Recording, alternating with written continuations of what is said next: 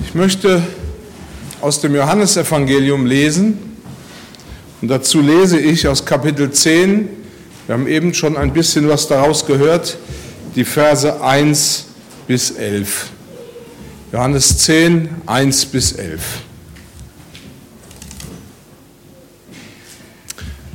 Jesus selber sagt, wahrlich, wahrlich, ich sage euch, wer nicht zur Tür hineingeht in den Schafstall, sondern steigt anderswo hinein, der ist ein Dieb und ein Räuber. Der aber zur Tür hineingeht, der ist der Hirte der Schafe. Dem macht der Türhüter auf und die Schafe hören seine Stimme und er ruft seine Schafe mit Namen und führt sie hinaus. Und wenn er alle seine Schafe hinausgelassen hat, geht er vor ihnen her, und die Schafe folgen ihm nach, denn sie kennen seine Stimme. Einem Fremden aber folgen sie nicht nach, sondern fliehen vor ihm, denn sie kennen die Stimme des Fremden nicht. Dies Gleichnis sagte Jesus ihnen. Sie verstanden aber nicht, was er ihnen damit sagte. Da sprach Jesus wieder. Wahrlich, wahrlich, ich sage euch, ich bin die Tür zu den Schafen. Alle, die vor mir gekommen sind, die sind Diebe und Räuber, aber die Schafe haben ihnen nicht gehorcht. Ich bin die Tür, wenn jemand durch mich hineingeht, wird er selig werden und wird ein- und ausgehen und Weide finden. Ein Dieb kommt nur, um zu stehlen, zu schlachten und umzubringen. Ich bin gekommen, dass sie das Leben und volle Genüge haben. Ich bin der gute Hirte. Der gute Hirte lässt sein Leben für die Schafe. Ich bete. Vater, ich danke dir von ganzem Herzen, dass du uns deinen Sohn gegeben hast, Jesus. Und ich bitte dich von Herzen, dass du jetzt einfach durch deinen Geist und durch dein Wort zu uns redest. Herr, schließ uns dein Wort auf. Darum bitte ich dich in Jesu Namen. Amen.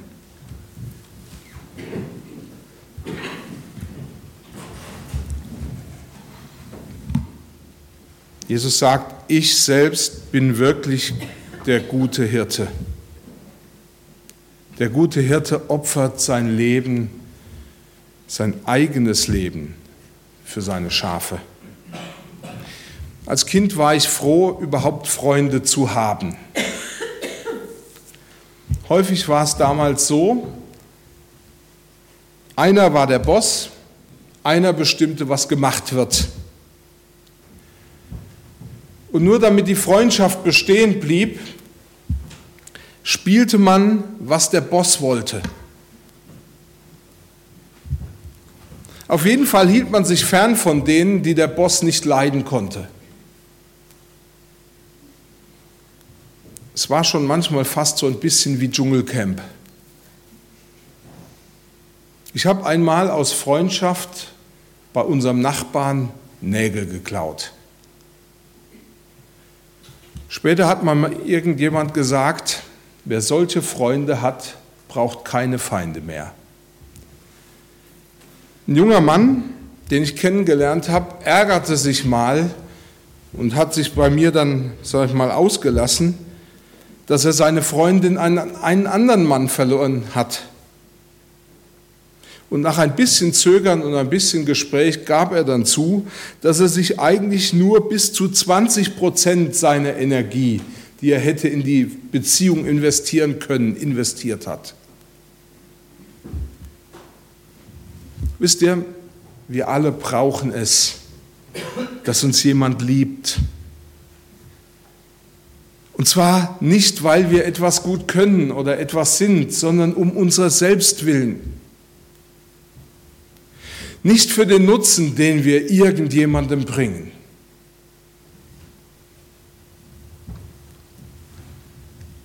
Und trotzdem funktioniert unsere Welt anders. Aristoteles, ein Philosoph,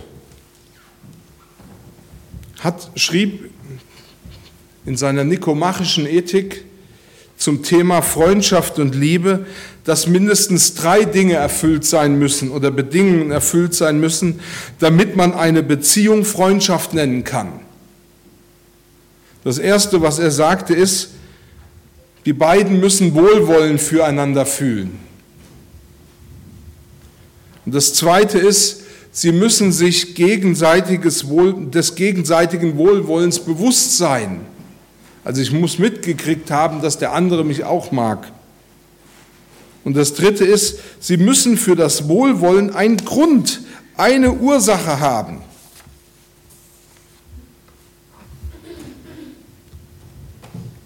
Und Aristoteles sagte dann, es muss für die, ja, es muss als Ursachen, kann es eigentlich nur drei Dinge geben, die mich dazu bewegen, die Freundschaft mit einem anderen einzugehen. Das erste ist das Nützliche. Und das zweite ist das Angenehme. Und das dritte das Gute.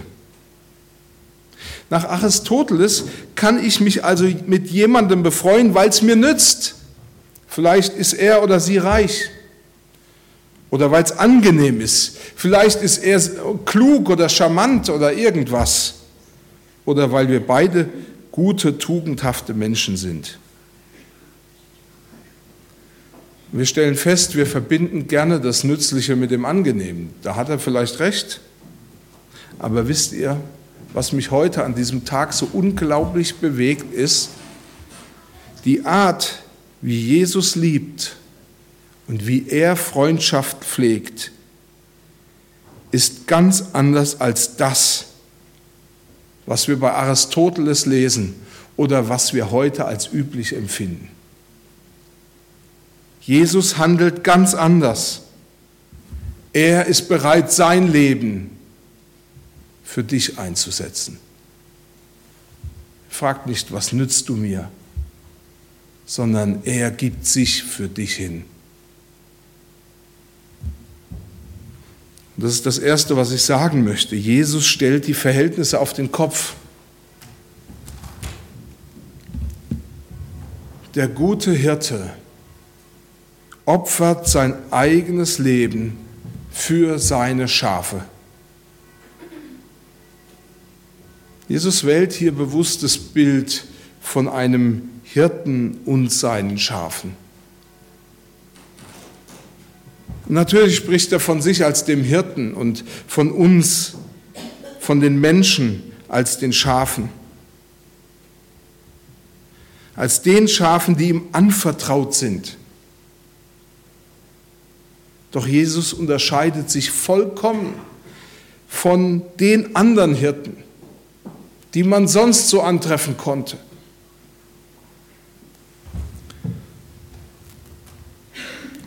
So wie es Freunde gibt, die sich an Freunden bereichern und andere ausnutzen, so gab es damals in Israel Hirten, die sich an der Herde schadlos hielten.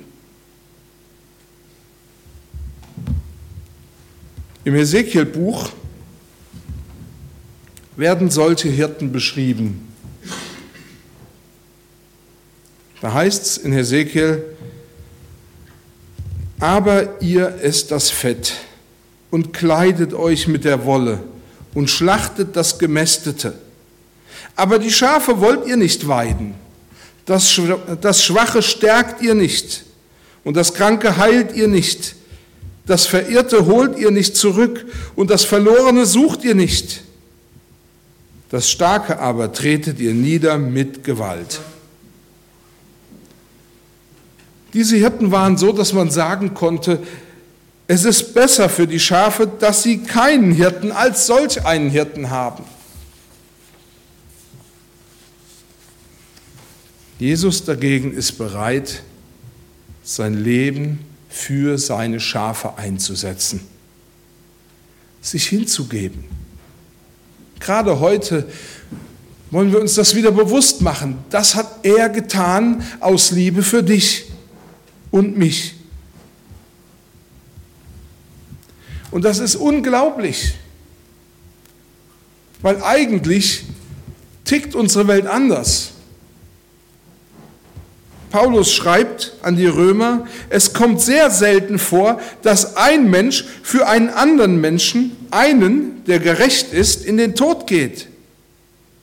Ja, vielleicht wagt ein Mensch für einen wirklich guten Menschen zu sterben. Doch Gott hat seine Liebe für uns ganz deutlich gezeigt, dadurch, dass der Messias für uns in den Tod ging, als wir noch Gesetzesübertreter, als wir noch Sünder waren.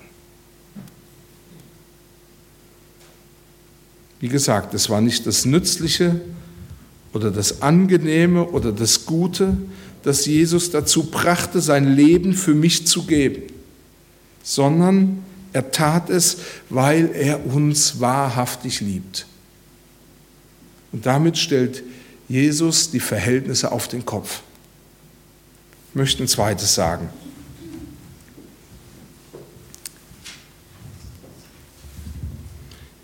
Jesus kennt den, der zu ihm gehört. Ich sage euch ganz deutlich, wer nicht durch das Tor in das Schafgehege eintritt, sondern irgendwo über den Zaun klettert, der ist nichts anderes als ein Dieb oder Räuber. Aber der, der durch das Tor eintritt, der ist der Schafhirte. Für ihn öffnet der Torhüter das Tor und die Schafe erkennen seine Stimme. Er ruft seine eigenen Schafe, jedes mit Namen, und führt sie hinaus auf die Weide. In Israel war es üblich, Schafe über Nacht in sogenannten Schafhürden unterzubringen. Eine Schafhürde war ein Weideplatz, der durch eine hohe Steinmauer geschützt war. Und üblicherweise gab es einen einzigen Eingang zu dieser Hürde. Und dieser war mit einer Tür oder mit einem Gatter versehen. Der Hirte, der Tag und Nacht über, der Herde, über die Herde acht, äh, Entschuldigung, der Hirte, der den Tag über auf die Herde acht gab, beauftragte einen eigenen Türhüter. Und dieser sollte über Nacht die Tiere in, in der Hürde vor Räubern und auch vor wilden Tieren, die dieses Gatter oder diese Hürde überspringen könnten, äh, schützen. Der gute Hirte ist gleichzeitig der Besitzer der Schafe. Sie gehören ihm. Wenn der Hirte kommt, so öffnet der Türhüter am Morgen das Tor. Und der gute Hirte kommt zu seinen Schafen. Jeden Morgen holt er sie ab. Und er überlässt sie nicht einfach irgendwem. Auch nicht dem Türhüter. Er kommt selbst jeden Tag um seine Herde abzuholen und sie zu den guten Weiden und zum frischen Wasser zu führen. Es gab in Israel auch sogenannte Miethirten. Das waren Leute, die dann gegen Geld die Herde weideten. Aber das ist doch kein Vergleich zu dem, wie der Hirte, dem die Schafe gehören, mit den Tieren umgeht. Der gute Hirte kennt seine Schafe und sie kennen ihn. Auch wenn die Schafe eigentlich keinen Orientierungssinn haben, man hat das festgestellt, dass Schafe unglaublich schlechten Orientierungssinn haben. Und ich habe mal mitgekriegt, dass Schafe wohl sehr schlecht sehen können, dass das mitverantwortlich ist, dass sie so, so einen schlechten Orientierungssinn haben. Und wenn klar ist, dass Schafe keinen Orientierungssinn haben, dann sind sie in der Wildnis hilflos ausgeliefert. Aber wisst ihr, was Schafe haben? Sie haben offensichtlich einen Personensinn. Sie können erkennen und behalten, wer es gut mit ihnen meint. Der Hirte kennt seine Schafe beim Namen. Jeden Morgen und jeden Abend lässt er sie unter seinem Stab durchgehen, um sie anzuschauen und zu zählen.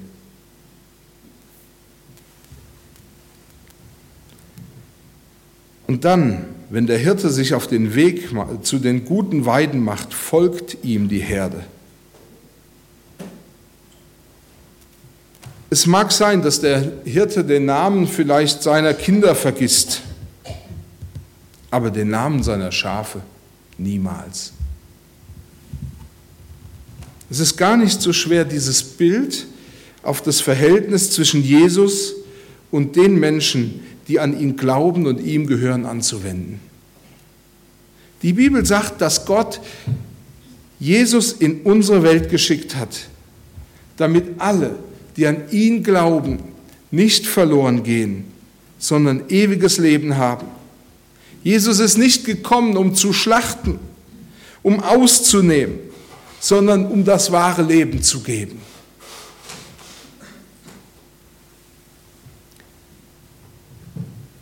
Und in einer Welt ohne den guten Hirten sind die Menschen verloren. So wie Schafe ohne guten Hirten verloren sind, so ist der Mensch ohne Jesus Christus verloren. Wisst ihr, Gott hatte dem Menschen einmal optimale Bedingungen zum Leben geschaffen. Am Anfang der Schöpfung war alles sehr gut. Der Mensch kannte keine Sorgen und konnte völlig unbeschwert in Gottes Gegenwart leben. So hatte sich Gott das Leben für den Menschen gedacht, in seiner Gegenwart. Und stellt euch vor, es gab keine Fülle von Geboten oder Verboten, sondern nur ein einziges Verbot. Im ersten Buch Mose Kapitel 2 heißt es, und Gott, der Herr, gebot dem Menschen und sprach, du darfst essen von allem, von allen Bäumen im Garten, aber von dem Baum der Erkenntnis des Guten und Bösen sollst du nicht essen, denn an dem Tag, da du davon isst, musst du des Todes sterben. Gott erschuf den Menschen mit einem eigenen Willen, aber er verbot ihm, von der Frucht des Baumes der Erkenntnis zu essen. Wisst ihr, Gott hat es getan, um das Leben des Menschen zu schützen. Aber Adam und Eva haben es trotzdem getan. Ab diesem Zeitpunkt wechselte der Mensch vom Bereich des wahren und des ewigen Lebens unter dem Schutz und der Fürsorge Gottes in den Bereich des Todes.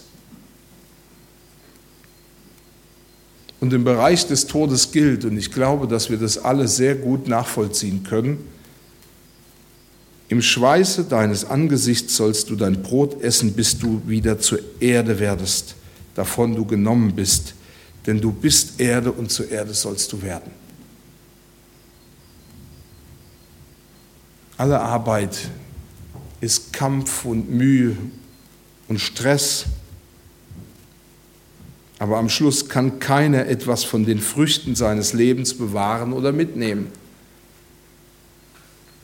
Und wie mir das schon so oft an Gräbern eben deutlich geworden ist, das letzte Hemd hat eben keine Taschen. So wie die Schafe ohne den Hirten tot geweiht sind, so sind Menschen ohne Jesus Christus dem Tod verfallen.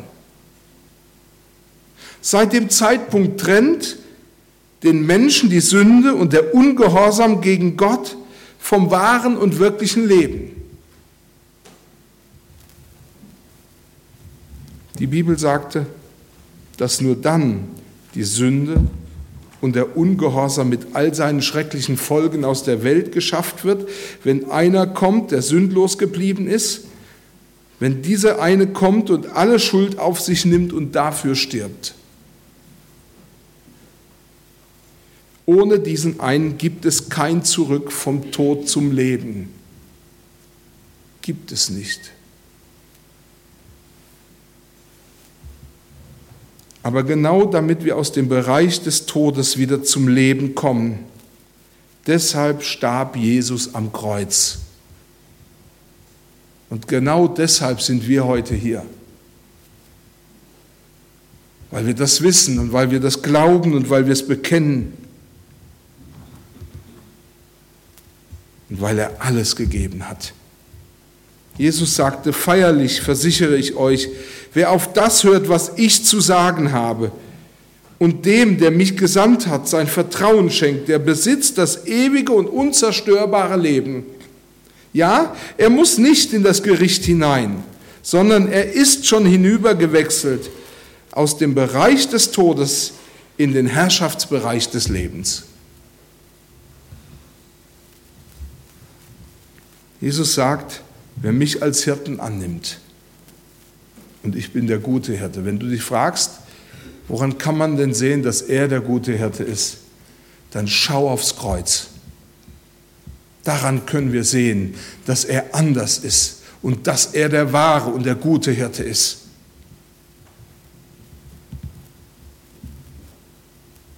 Jesus sagt, wer mir sein Leben anvertraut, der hat dieses ewige Leben, weil ich ihm dieses Leben gebe. deswegen möchte ich noch ein letztes anfügen. Es kommt alles darauf an, Jesus, sich für Jesus zu entscheiden.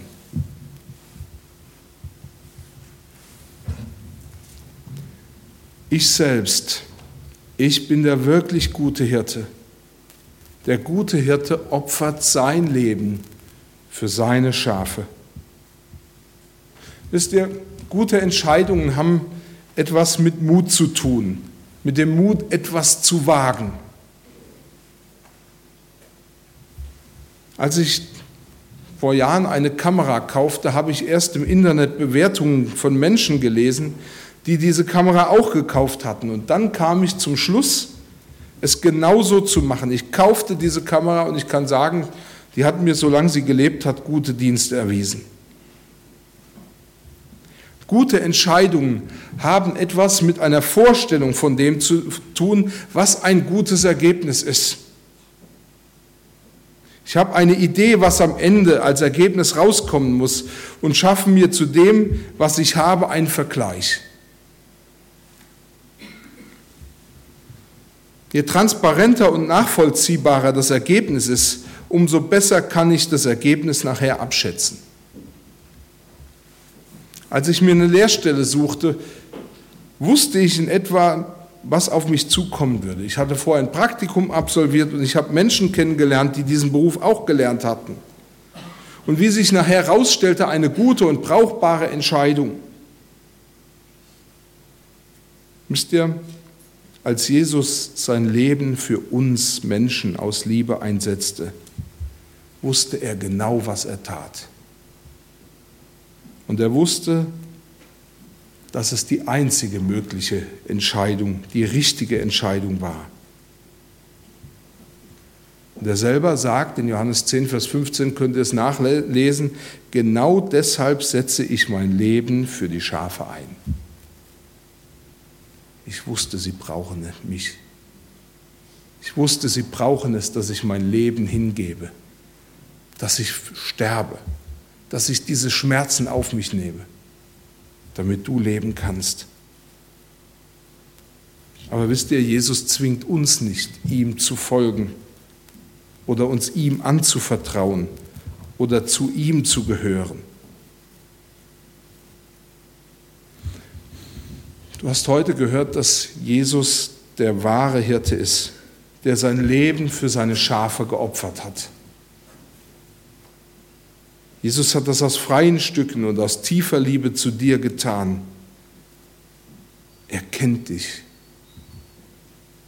Aber die Entscheidung, ob Jesus auch für dich Hirte sein darf, der dich zum ewigen Leben führt, liegt ganz bei dir.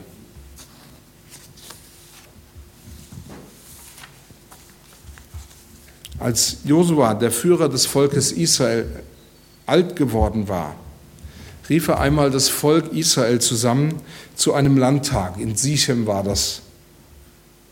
Und dort legte er ihnen folgende Sache vor, die er zum Schluss noch mit ihnen klären wollte.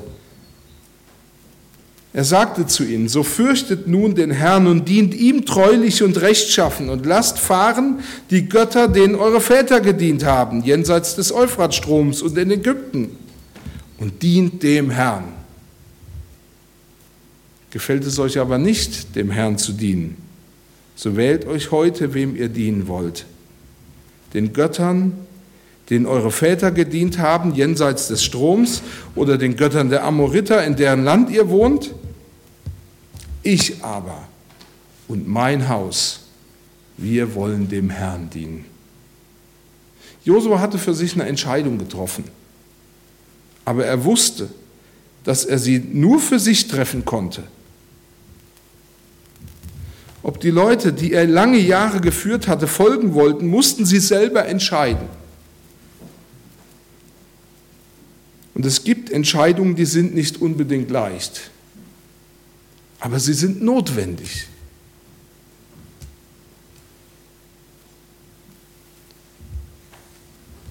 Und deswegen vielleicht besser an heute diesem Tag als an jedem anderen Tag, an dem so sichtbar ist, dass Jesus sein Leben für uns gegeben hat, dass er damit zum guten Hirten geworden ist möchte ich dich bitten, triff eine Entscheidung für Jesus. Lass dich von ihm retten. Amen. Ich möchte noch beten. Ich bitte euch dazu aufzustehen.